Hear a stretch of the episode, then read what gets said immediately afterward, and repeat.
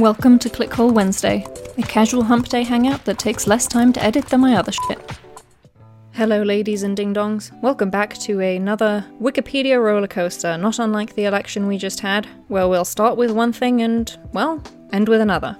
Wow, that is the most thrilling description I've ever come up with. I hope you've all survived the tempestuous roller coaster of an election we just had, and may continue to have, possibly. I apologise for not uploading a video on Saturday. I was caught up in the election hysteria and madness, much like many of us, I suppose, but it's all alright. We can all go back to sleep for four years because Wilbur Beast has been made mayor of Rabbit Hash, Kentucky, and that's all that really matters. Stay tuned for a fresh video on Saturday. Do subscribe if it means it'll make it easier for you to get there. But in the meantime, let's start off this click hole with something random. Ooh, looks like we're starting with a very meaty Wikipedia article for once. That's very exciting. This is about William Ansah Sessarakoo, a prominent 18th century Fante man, best known for his wrongful enslavement. Was any enslavement not wrongful? I just find this this written questionably. Um, anyway, wrongful enslavement, whatever that means, in the West Indies and diplomatic mission to England. He was both prominent among the Fante people and influential among Europeans concerned with the transatlantic slave trade.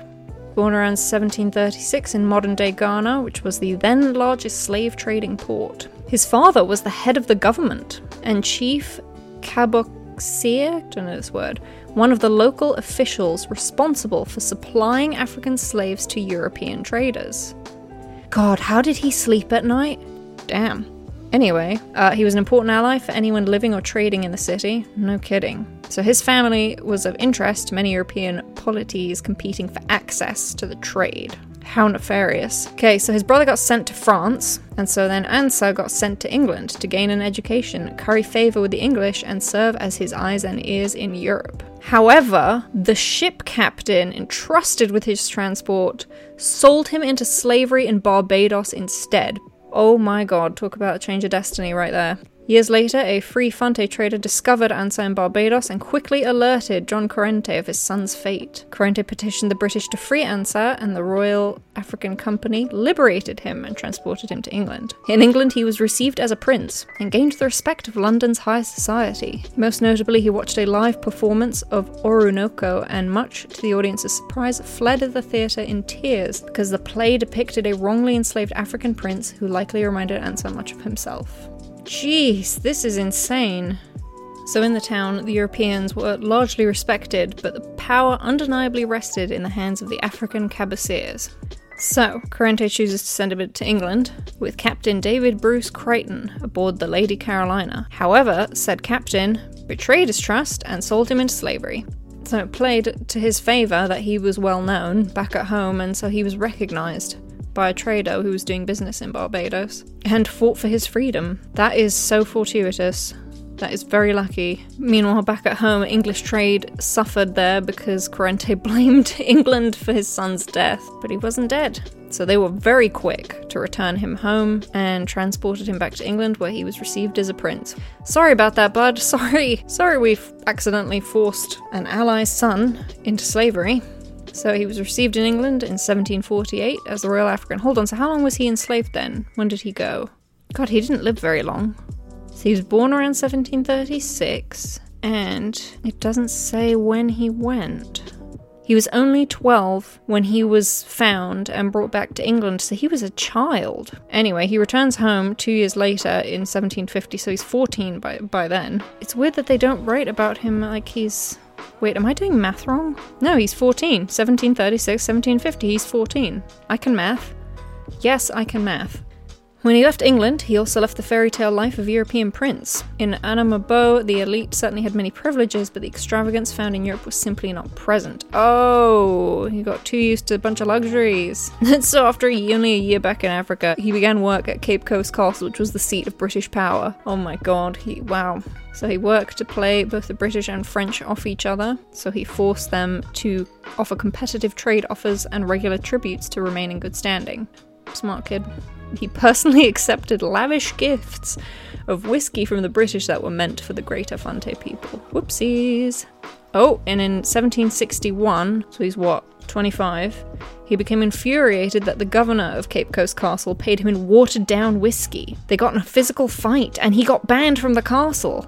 The governor went on to claim that he was, quote, not a person of consequence. Oh, because he wasn't John Corrente's heir, even though he was his son. Alright, so he lost favour with the British and spent the rest of his life in Anamaboe. Records exist of him acting as a slave trader during this time, but his activity is relatively unknown. He passed away in relative anonymity, at least from the European perspective. Ansah serves as an important precursor to the mainstream 18th century abolitionist movement in Britain. His time in England as the Royal African set precedents that some Africans were above slavery and comparable to British nobility. In Ansah's memoirs, the author wrote, Good sense is the companion of all complexions, and thereby suggested an inherent equality among those of various races. By establishing this, Ansah's presence in England contradicted the principle of race based slavery. Instead, justifications for slavery then rested on the alleged crimes committed by slaves that had led to their enslavement. Ansah himself, as a man economically and politically invested in the slave trade, did not challenge the morality of the slave trade, but his very existence in London subverted the idea Africans could be enslaved for no reason. Weird. Weird story. Very weird. You know what? I'm always in need of a vacation, especially in 2020. Let's go to Barbados, baby. Yeah. Did you know, side note before we go through this page, that they have a um, long term work from home visa. Check it out. You can live there for like a year as long as you can prove you have income coming in from elsewhere and that it's above a certain threshold. And threshold's pretty low. But they give you basically a visa to just live there. It's pretty great. Been very tempted.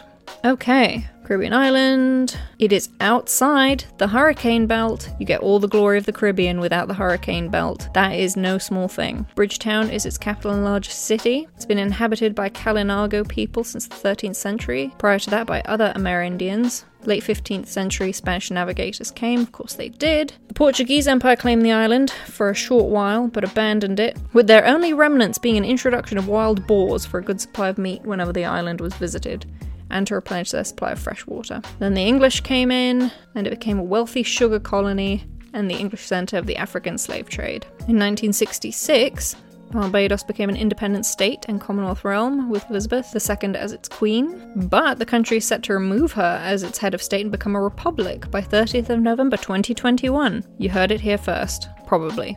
Possibly, I don't know. Has a population of just over a quarter million people. You know, that's actually less than I thought. I mean, I know it's an island, but I don't know. The name Barbados is from either the Portuguese term Os Barbudos or the Spanish equivalent Los Barbudos, both meaning the bearded ones.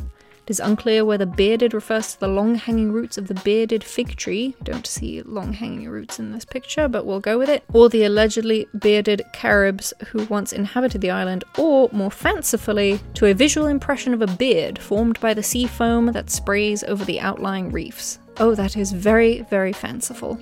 The original name for Barbados in the pre Columbian era was Ichiruganaim, with possible translations including Red Land with White Teeth or Redstone Island with Teeth outside, or simply Teeth.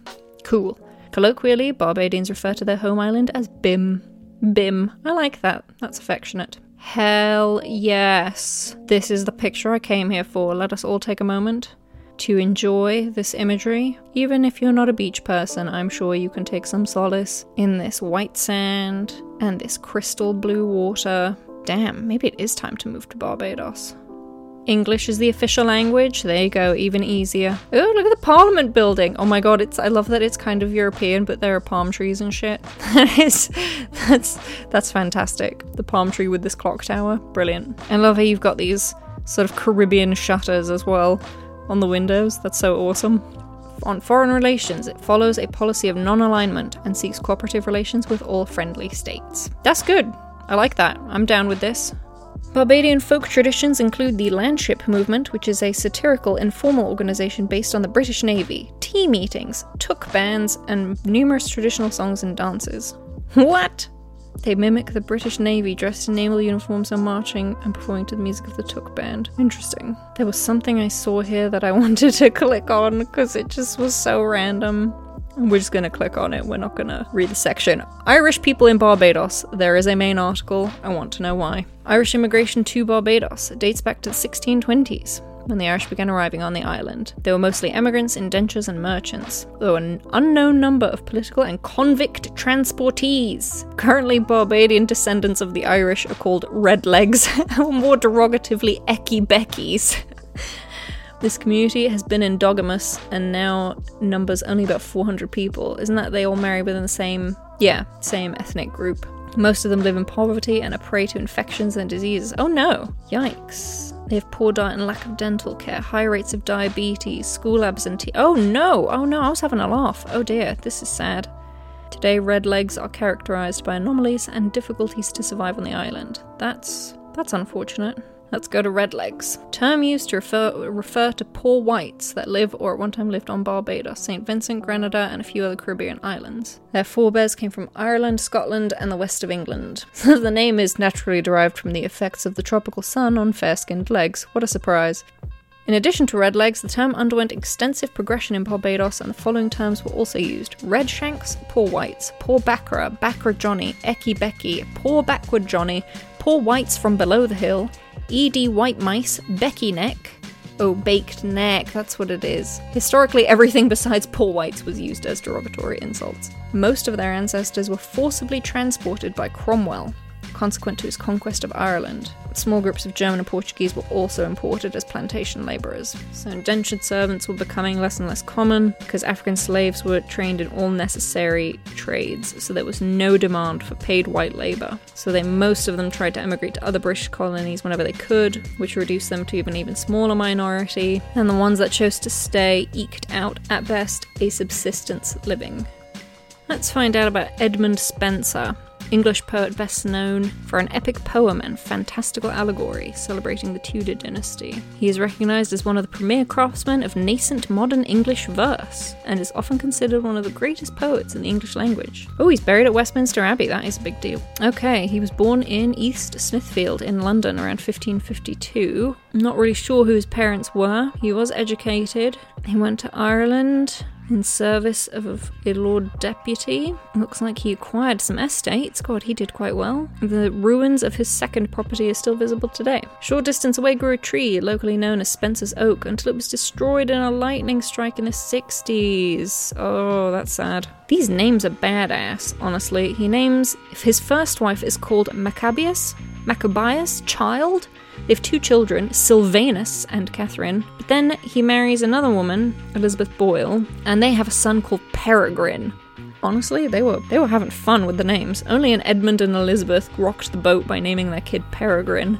Looks like he starved to death at the age of 46. So basically, he was living in Ireland at the time that the Irish started to really hate the English, especially because he wrote a pamphlet titled View of the Present State of Ireland, in which he argued that Ireland would never be totally pacified by the English until its indigenous language and customs had been destroyed, if necessary by violence. Yeah, that's why they kicked him out. The Irish forces drove him from his home, his castle was burned, and then he went back to London, where he died. Ooh, that is bleak. Yeah, he pressed for a scorched earth policy in Ireland. Not always a good idea. In fact, is it ever a good idea? I would argue it's not. Not wise. Who else is in Poets' Corner, I wonder? Which is a section of the south transept of Westminster Abbey, because there are many poets, playwrights, and writers buried there. Oh, the first one's Geoffrey Chaucer. Everybody's read Canterbury Tales. That's Chaucer. The Miller's Tale is probably my favourite Chaucer. if you haven't read The Miller's Tale, it's worth it. It's very worth it. And here are the burials. Let's see who's here. Charles Dickens is there. He stipulated there would be no grand funeral ceremony, so he was given a secret early morning funeral in the Abbey. Handel is buried there. I didn't know that. God, everybody's buried there. Tennyson had a large public funeral there in October 1980, uh, 1892. Let's see, these people have memorials. Jane Austen has a memorial there. Charlotte Bron- the Bronte sisters. I think theirs is in a group. Lord Byron, Lewis Carroll of Alice in Wonderland fame, George Eliot. What was her real name again? Mary Ann Evans. Yes, George Eliot is a woman. T.S. Eliot is there. Edward Lear. Oh, I loved Edward Lear's illustrations. Edward Lear, his illustrations were really nice. Look at that. That's stunning. Masada on the Dead Sea, 1858. Epic. Did he travel a lot? I didn't know that. Okay, well, let's start at the beginning. I'm getting too excited. He's an English artist, illustrator, musician, author, and poet. He's now known mostly for his literary nonsense in poetry and prose, especially his limericks, a form he popularized. So he principally worked as a, as a draftsman, employed to illustrate birds and animals. Um, he illustrated poems as an author. He wrote nonsense, and he composed and published 12 musical settings of Tennyson's poetry. He was born into a middle class family in North London, the penultimate of 21 children and youngest to survive.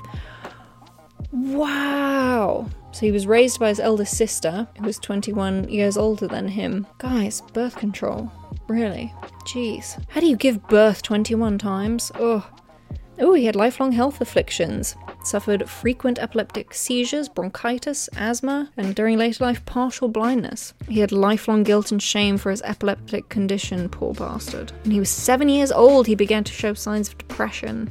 And so an artist is born. So, yeah, he travelled a lot, visited Greece and Egypt, he toured India, and looks like he spent some time in Italy as well. Gorgeous, gorgeous work. Oh shit, he was probably in the closet. His most fervent and painful relationship was with Franklin Lushington. He met the young barrister in Malta and then toured southern Greece with him, developed an infatuation for him that Lushington did not wholly reciprocate. Though they remained friends for almost 40 years, to Lear's death, the disparity of their feelings constantly tormented Lear. His attempts at male companionship were not always successful. The very intensity of Lear's affections may have doomed these relationships. Poor man! All he wanted was to draw birds and have friends.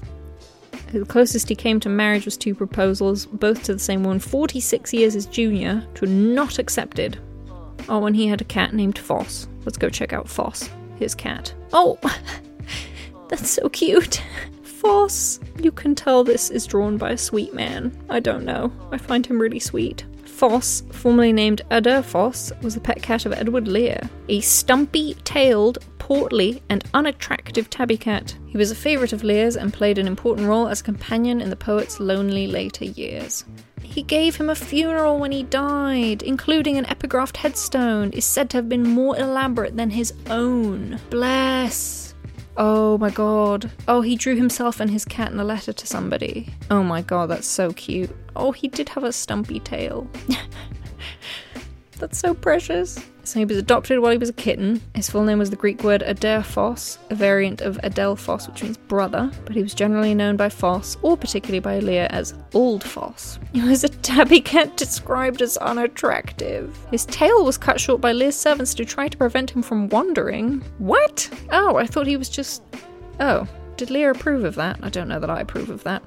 No photographs survive of the cat as he jumped out of Lear's arms on the only occasion when one was to be taken. That is so sad. He jumped out. Oh, you literally have one one shot in your life to get this picture, and it's it's gone. That's it. It's gone. He was mentioned so often in Lear's letters to others that he was said to have been almost as famous as Lear at the time. He would roll on his manuscripts to help dry the ink. Oh my god, and when Lear was planning his relocation to elsewhere, he had his architect design the new villa as the same floor plan as his previous home to avoid confusing his cat. Oh my god, he really cared about him. Despite this, on the first day in the villa, Foss climbed into one of its chimneys. Well, you tried. Oh yeah, so one of Lear's famous poems is The Owl and the Pussycat, um, but the cat has a full tail, so it's probably not Foss. But Foss is mentioned also in another poem called How Pleasant to Know Mr. Lear, and the stanza says, He has many friends, laymen and clerical. Old Foss is the name of his cat. His body is perfectly spherical, he weareth a runcible hat. His body is perfectly spherical. What a unit. I must know what is runcible? A runcible hat? Runcible. A utensil that is a combination of a fork and spoon. What? No, it, no, at the time it didn't mean anything. It was just a nonsense word. But now it means a utensil. well, there you go. I love the way he draws both himself and his cat as round. Foss was a key companion. He died at Lear's villa in San Remo in 1887, just two months before Lear died. That's almost like one of those companionship deaths when two people can't live without each other and they just slowly die. Foss has been reported as being 14, 16, or 17 years old at the time of his death, though Lear was convinced he was much older and had the age of 31 engraved on his headstone. Foss's funeral had greater pomp and ceremony than Lear's own, which was poorly attended. That is just such a tragic life. This man was so sad and so lonely, all he wanted was a friend give him the time of day, and the cat did it. The cat wins. Why was the cat described as unattractive, though? What, just because he had a short tail? That's very judgmental. 1887 animal deaths? Were there more notable animal deaths at that time? Racehorse deaths? What? Animal births? Okay, let's check it out. Just racehorses. Owney the dog. Whoa. Oh my god, has he been taxidermied? Who's this? Owney was a terrier mix adopted as the first unofficial postal mascot by the Albany, New York Post Office about 1888. He traveled throughout the 48 contiguous states and voyaged around the world, traveling over 140,000 miles in his lifetime. Oh my god, they taxidermied him. Oh no, I don't know. Don't know that that was a great job. I don't know. I don't know about that. That's a questionable taxidermy. I mean, it's not bad, but something unsettling. Don't know. So he belonged to a clerk at the post office who often brought him to work. He loved the smell of the mailbags and would sleep on them. Not the clerk, the dog, I mean. The clerk quit but knew that the dog was happier there, so he just left him. As his trips grew longer, the postal clerks became concerned that the dog should be identified, and if necessary, returned to them, so they got him a dog collar with a metal tag that read Owney, Post Office, Albany, New York. And then to that collar, the post offices that had him as a visitor added individual dog tags. Oh, that's what they all are. So all of these are tags from post offices he'd been to. He is very cute. There he is while living, and there he is taxidermied. it's the eyes. I think it's the eyes and that the ears aren't quite and the paws get tiny. Why do paws get tiny when they do the taxidermy? I don't know, but his paws are definitely more meaty here. Well, they did their best. One of his more, more famous trips was to Montreal. There, the postmaster kept him in a kennel. a demand was sent to Albany for the payment for the $2.50 that was incurred in feeding him. What a dick.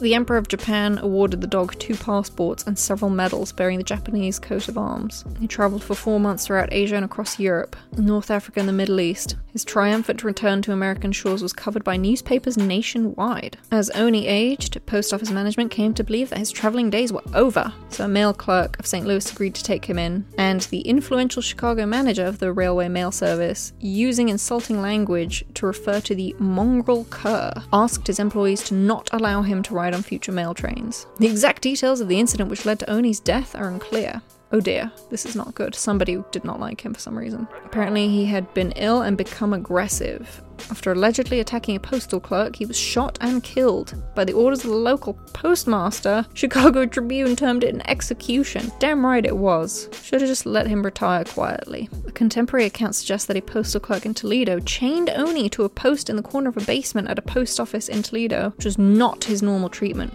Yeah, of course Owney was not used to that treatment, and he probably was upset and didn't know what was happening to him. Poor dog. Owney's death made public that a gap existed between the workplace attitudes of US postal clerks and their management. Wow, it took a dog. So you can now see Owney at the Smithsonian. That's where he questionably rests in this shell of himself. There's also Bob the railway dog. Ooh, hello, Bob. Travelled the South Australian Railway system. Let's go to Sergeant Stubby. Oh. Bless him. he is very stubby indeed. Okay, Sergeant Stubby was a dog and the official mascot of the 102nd Infantry Regiment, United States, and was assigned to the 26th Yankee Division in World War I. He served for 18 months and participated in 17 battles on the Western Front.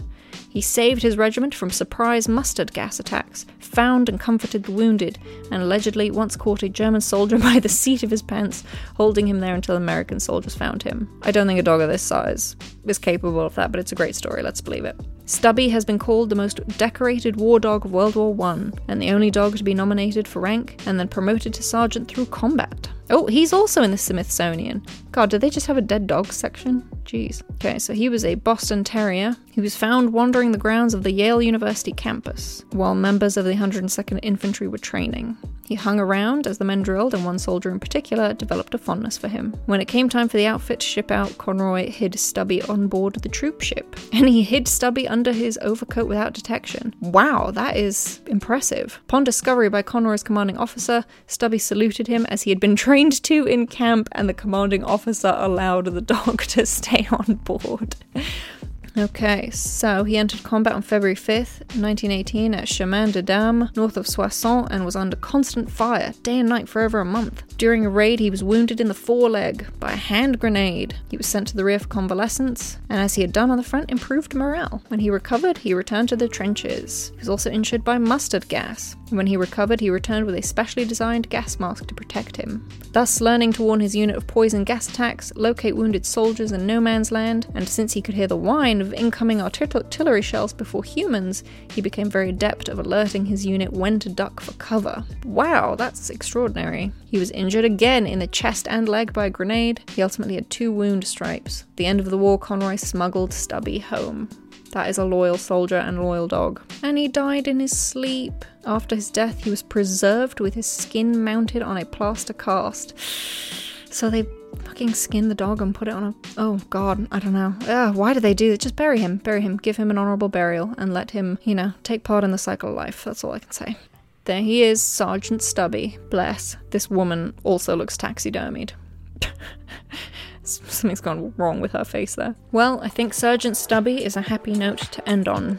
We started this clickhole with William Ansah Sessarakoo, who was a boy, essentially, who was unintentionally sold into slavery. After that, we decided rapidly to take a vacation and went to Barbados, where we enjoyed lovely pictures of a beach. And then we branched off to the Irish Redlegs and their situation, and somehow we ended up on some poets like Edmund Spenser and Edward Lear. And we considered the charms of their pets, especially Foss, Edward Lear's cat, who served him honourably. Then somehow we ended up on Owney, the national post office dog, I suppose. And then we finished off with beloved Sergeant Stubby, another honourable, loyal canine. So if you enjoyed this clickhole, please like, comment, share, and subscribe. Stay tuned for another video on Saturday. Thanks for watching and listening. Appreciate you, and I'll see you in the next one. Bye!